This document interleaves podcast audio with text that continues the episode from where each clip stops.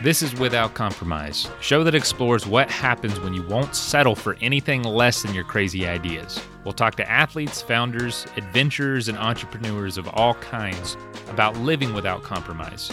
I'm your host, Mason Gravely. Welcome to the show we're programmed for survival. So our instinct is to give up on these situations, to move away from them. I thought if I didn't sign up for that race, that I was just going to disappear. It doesn't have to be these big, huge things that everyone thinks you need to do to make a difference. Happy Friday, Athletic Brewing community. Uh, before we get started in today's episode, I want to go over some a few announcements with uh, the brewery, uh, or should I say breweries? Because now we have two. If you haven't heard, we we started a brewery in San Diego, and we are ahead of schedule there. That we're starting to can beer. If you've seen our Instagram lately, we've been sharing updates through that definitely encourage you to go check it out because we've got literally cans of beers being pumped out of not only Connecticut now, but also our San Diego brewery. So we got coast to coast covered. There's going to be more beer available all over the country here soon as uh, San Diego starts cranking it out more. So for all our athletic brewing fans out there, that is pretty exciting stuff. And, uh, you know, getting into today's episode, we know that a lot of you found us through Spartan. Athletic Brewing is a big uh, partner of Spartan races. Obviously, with this whole thing going on, you're not doing your Spartan obstacle course races right now. So a lot of us are either stuck at home or trying to find creative ways to stay active or to participate in some of our events that we had signed up for. And so, just to offer some encouragement, offer some uh, guidance and some perspective, we decided to bring on the founder of Spartan uh, Joe De Sena to be on the podcast today. He didn't have a ton of time, so it's a it's a really quick episode. But part of that is also because he's just matter of fact. He's to the point. Everything that comes out of his mouth uh, is quotable, is inspiring, and we're we don't even begin to do his story justice. So I would absolutely encourage you to go check out some other podcasts that he's been on because he goes a lot more into his background uh, on some of those other shows and uh, just kind of some of the early years in his life. And his just variety of experiences and challenges has been uh, has been pretty impressive. And so the, the guy's written books. He's a best selling author. He hosts the podcast Spartan Up. Um, I could sit here and list his accolades and his accomplishments for an hour at least. But uh, for all the Spartans out there too, uh, this is just a great treat. You get to hear from the leader of what you what you love and, and get some inspiration behind uh, the races and courses that you've enjoyed. So I know everyone's going to enjoy it. You don't have to be a, a, Spartan to listen in today. So without further ado, let's uh, get into the episode. Enjoy. I'd kind of love to start with Spartan and and know when it was for you that you wanted you, you knew you had to start Spartan. I was racing myself.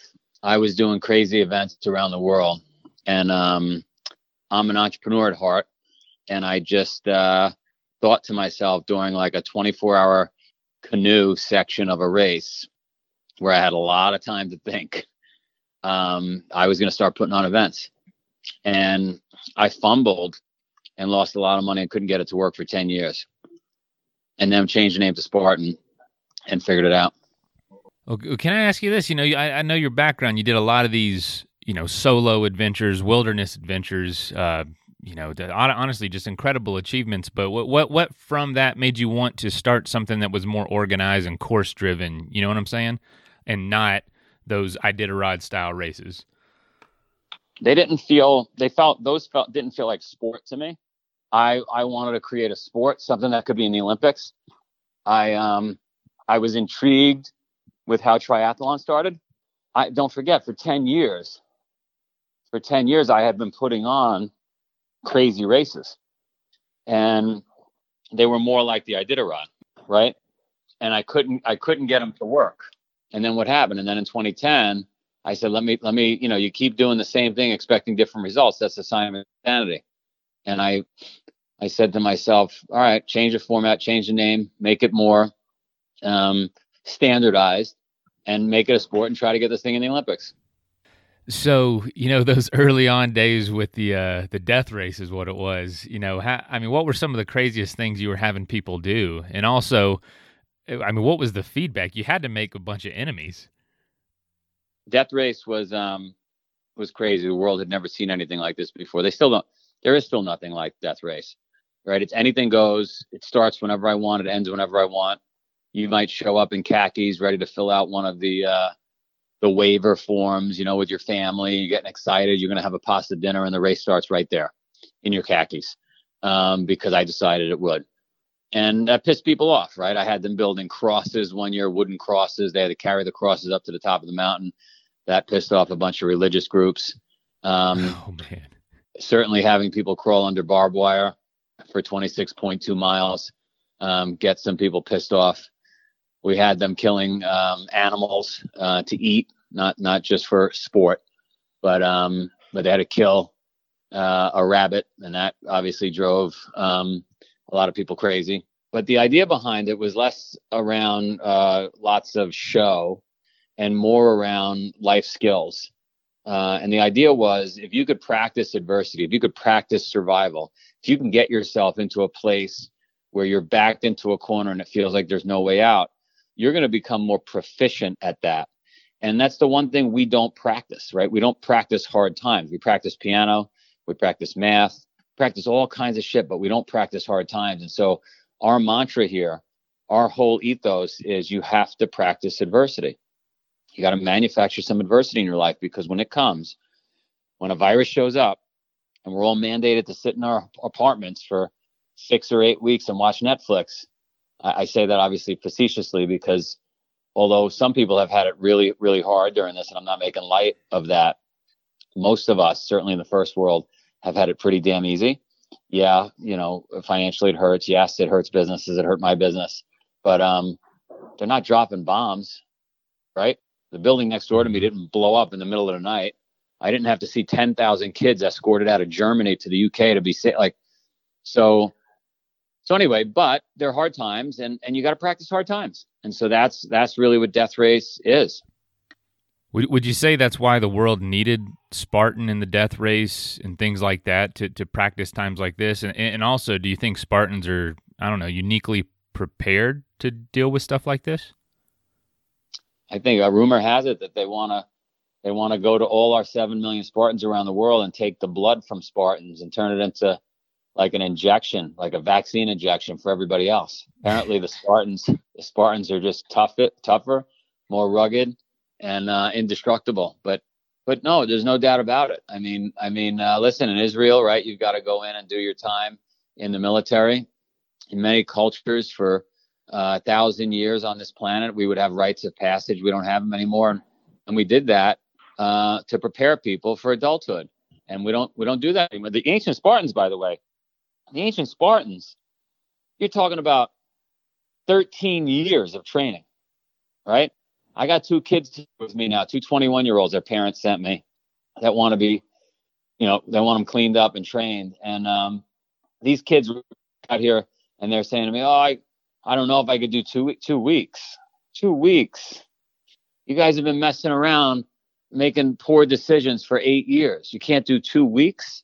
So yes, the world needs Spartan and um, or some form of of manufactured adversity. So you say you tried for years, ten years, to to really get this thing going. It, it had to feel somewhat successful before then, and if not, I mean, what what what drove you to to try for so long, man? That's a long time of your life for something to constantly fail. I just loved it. You know, I you know, you you look at Thomas Edison, right? I mean, he, he was banging his head against the wall for 900 plus attempts at making a light bulb that didn't work. 900, like it wasn't like the third one worked, right? He's sitting there for years trying to get a light bulb to work. Why did he keep doing it? You believe in something, you get extra, you know, you get really focused on it, extremely excited, and it's usually people that that have obsess- uh, obsessive compulsive disorders, right? We get addicted to things, and and many people get addicted to the wrong things. They obsess over the wrong things, right? And so I'm lucky. Um, you're you guys are lucky. You get obsessed about things that are healthy and things that are good. And if you could if you could put all your energy and focus on that, even even during the dark times and it's like shit, I'm still losing money. This is not working. I'm I'm five years into this, but you're still obsessed with it. You're tweaking it and you're trying to get it right. Those people eventually win. Is that part of your principle to to choose a path and then stick to it? I'm pretty stubborn.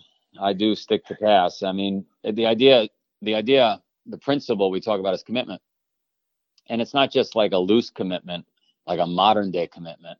It's um, it's not a social media commitment. It's a it's a real commitment. It's the kind of commitment that the Japanese monks in Mount Hiei in Japan, right? They commit for a hundred days of marathons, wearing sandals or robe, shave their head. They do a hundred days in a row. And once they complete the 100 days, they do 800 more days. Only this time they carry a sword and a rope. And if they quit, they've got to kill themselves. It's that kind of commitment. Now, there are times where you're supposed to pivot, right? Ed Viesturs, famous American mountain climber, says getting to the top is optional, getting down is mandatory. So there are times in a blizzard, you're 100 meters from the top of Everest, that you're supposed to pivot turn around and come down. But that's dictated by what your passion, what your true north is, what your purpose is in life. And the example of the mountain climber, right? And then we can go through Elon Musk or or um, or any any great inventor, Thomas Edison, uh, etc. But in the case of um, that mountain climber climbing Everest, if their true north is to be the greatest family man or woman that ever lived, be the greatest mom that ever lived, and a snowstorm rolls in 100 meters from the peak, they turn around. They come down because their true north isn't being the greatest mountain climber in the world. But if they're if they're single and they're solely focused on setting the world record, and this is their only window to do it, and the storm rolls in, they probably go for it. Live or die, they probably go for it. What's his name? Alex Honnold, right? Mm-hmm. Alex Honnold, little little crazy, free solo. It's a little crazy, but he's got a different true north than you and I. So so you you you, you set your path, you commit like nobody's business, and then you pivot according to your true north. You, can can you summarize your true north? Hmm. I just want to help people. I want to I want to change 100 million lives. I made a deal with God. I got a free pass to heaven if I could change a 100 million. it doesn't matter what I did in my life. So I got a free pass, and that's my deal. 100 million lives, getting a 100 million people off off their couches creating the Spartan lifestyle. That's the goal. C- can you go through maybe one or two of the biggest roadblock blocks you've had with building Spartan to where it is today? Money, money, money, money. I mean, when you try to grow, when you try to grow into 45 countries as quickly as we did, um, and then we bought our competitor Tough Mudder. I mean, you just can't have enough capital for this business. So that was that was the, the, the single biggest roadblock. Did you think that moving away from Wall Street and getting kind of into a more rural area, a little more space, was was crucial to this whole journey for you? I think I, I think it would have been tough to build this business if I was living in New York. I think the fact that we set up on this farm uh, with the family, I think that really changed things and and helped me help me kind of realign my values the things I wanted to focus on in life. No, doubt, no doubt about it. And then having the children here, I think I think it's so so easy to get caught up in being a hamster wheel in in a city. You know, just with with building Spartan and where it is today, what what what have been some of your favorite successes, or maybe a, a story you heard from one of the Spartans, or something that just made you realize like this is absolutely the right path that I chose? Oh my God, I get stories every single day. I mean, they're unbelievable. Um, I'm back with my husband. I'm back with my wife. I lost 200 pounds. I, I quit my job. I started the, the, the single best, craziest story was a New York City firefighter, ex, ex Marine or ex military. I believe he was a Marine. Um, went into a dark place, PTSD, had a, had a revolver pointed at his head was pulling the trigger and remembered that he had a Spartan race coming up the following weekend, so decided not to do it. Jeez. And um, and and so I uh, I told him I said you got free races on us the rest of your life. I I, I never I never want to hear that you didn't have a reason to not pull the trigger. You, I'm giving you all the reasons to, aside from the obvious ones of your family and friends and everything else. But um, but yeah, I mean, it's, it's stories like that that are just unbelievable. The amount of purpose you're living with, man, that's that's that's that's awesome. You get chills. You know, it, it does give you chills listening to some of the things you've heard and, and doing some of the things you've done. And I heard you say one time, you know, you, you, you approach things with this shotgun approach. You just kind of shoot everything at the wall and see what sticks. And it, Spartan seems to have its hands in so many different things. Is that just kind of from your mind, kind of your efforts to just push in all these different directions and see which one starts to lead somewhere? I'm a big believer in fire, ready, aim rather than ready, aim, fire. I think ready, aim, fire is like old school, made sense 100 years ago when you had a musket and uh, a couple of bullets in your pouch and gunpowder and it took you three minutes to load a new a new round right and and today with social media and the world is so fast and we we get information in seconds you should be firing every shot you can and and you fire and you uh, take a look, get ready, and then you make adjustments and and and hone in on aiming after you've fired, because you could sit around and do analysis paralysis and never and never get anything done. So I'm a big believer in, in taking shots and uh, losing fast if you're going to lose, and then and then really pouring gasoline on the winners. Is there any sort of aspect of that that you, you enjoy the most kind of within Spartan? I know you do the podcast, you, you guys just do so many things. Is there something you particularly, I don't know, enjoy? I love running the races. how, how often do you get out there and run them? Not enough. Not and enough. I wish, I wish, I wish they gave me a different job. I wish all I had to do was go test the courses. Me and my family, that would be awesome. Man, you a- got, you a got a lot more to do nowadays. I know. Jeez. Yeah.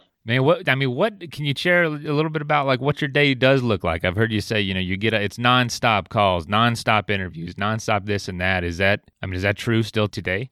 4:20 a.m. The alarm goes off. Uh, I'm up, drinking my Spartan tea.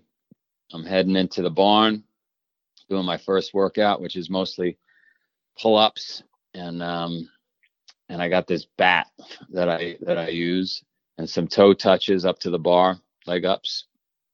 Then I do a 5:30 a.m. warrior call, bunch of people on around the world. then I do a 6 a.m. live workout. Then I wake the kids up, go up the mountain for their workout, come down the mountain, do an 8 a.m. live workout, and then the phone calls start and all the craziness starts. Emails, phone calls, podcasts, you name it. And then uh, I had a streak of, uh, I think, what we have, John? A streak of three days. We went up the mountain on mountain bikes later in the day, a fifth workout. I got, I, I skipped a few days. I got to get back out there. I'm slacking. And you slacking is not slacking to a, to a lot of the rest of us. It, and so I, I hear you go to bed early. Don't stay up too late. Oh my God! I think last night I fell asleep at 7:15, Oh, and, I, man. and I and I and I could have slept. I could have slept more, but but yesterday I did a lot. Yesterday I was up the mountain twice. We started the morning with a bang with 300 burpees. It was it was a crazy morning. you know, here at Athletic Brewing, we're obviously pursuing a crazy idea, which is non-alcoholic craft beer. And I know with Bill, our founder, I mean, you know, people just making fun of him left and right, saying this is never going to work. What are you What are you talking about? That's like weed that doesn't get you high. You know, we hear the jokes all the time, but people are that wouldn't return our calls before are now starting to call us back and say, "Hey, I'd, I'd like some more. I'd like to try more. I'd like to sell more." And you know, you know, what kind of advice do you have for people who are maybe pursuing something crazy, but everyone around them discouraging them from doing it, but maybe they feel in their heart it is the right thing to do and they want to pursue it? What kind of advice or motivation can you share with folks on that path? I mean, almost all advancements. You know, every time we leapfrog as a as a global um, community with any any kind of advancement, it's usually something that someone is doing that the uh, rest of us are fighting. Like that's ridiculous. So I think when you hear that, when you hear a community pushing back, that fires me up, right? Spartan race? What? People are going to pay you to go under barbed wire, throw spears, get uncomfortable, get dirty? It doesn't make any sense. Why would? Uh, when I hear something like that, I, I get more fired up. Like I think I'm onto something. I definitely, I definitely don't like to follow the crowd. So I'm, I, I'd say stick with it.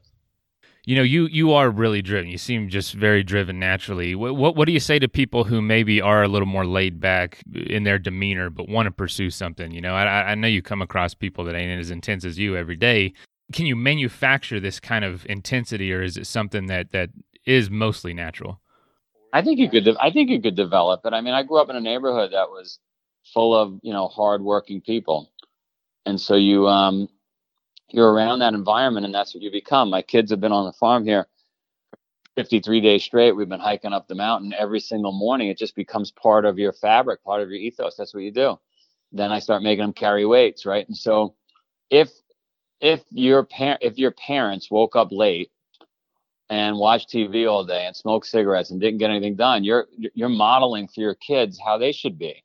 So and, you know it's not foolproof. Some people are just wired, hyperactive, whatever. But but the environment definitely drives kids to act and behave and have certain values and beliefs in a, in a certain way. And I grew up around a bunch of people that hustled, so I hustle.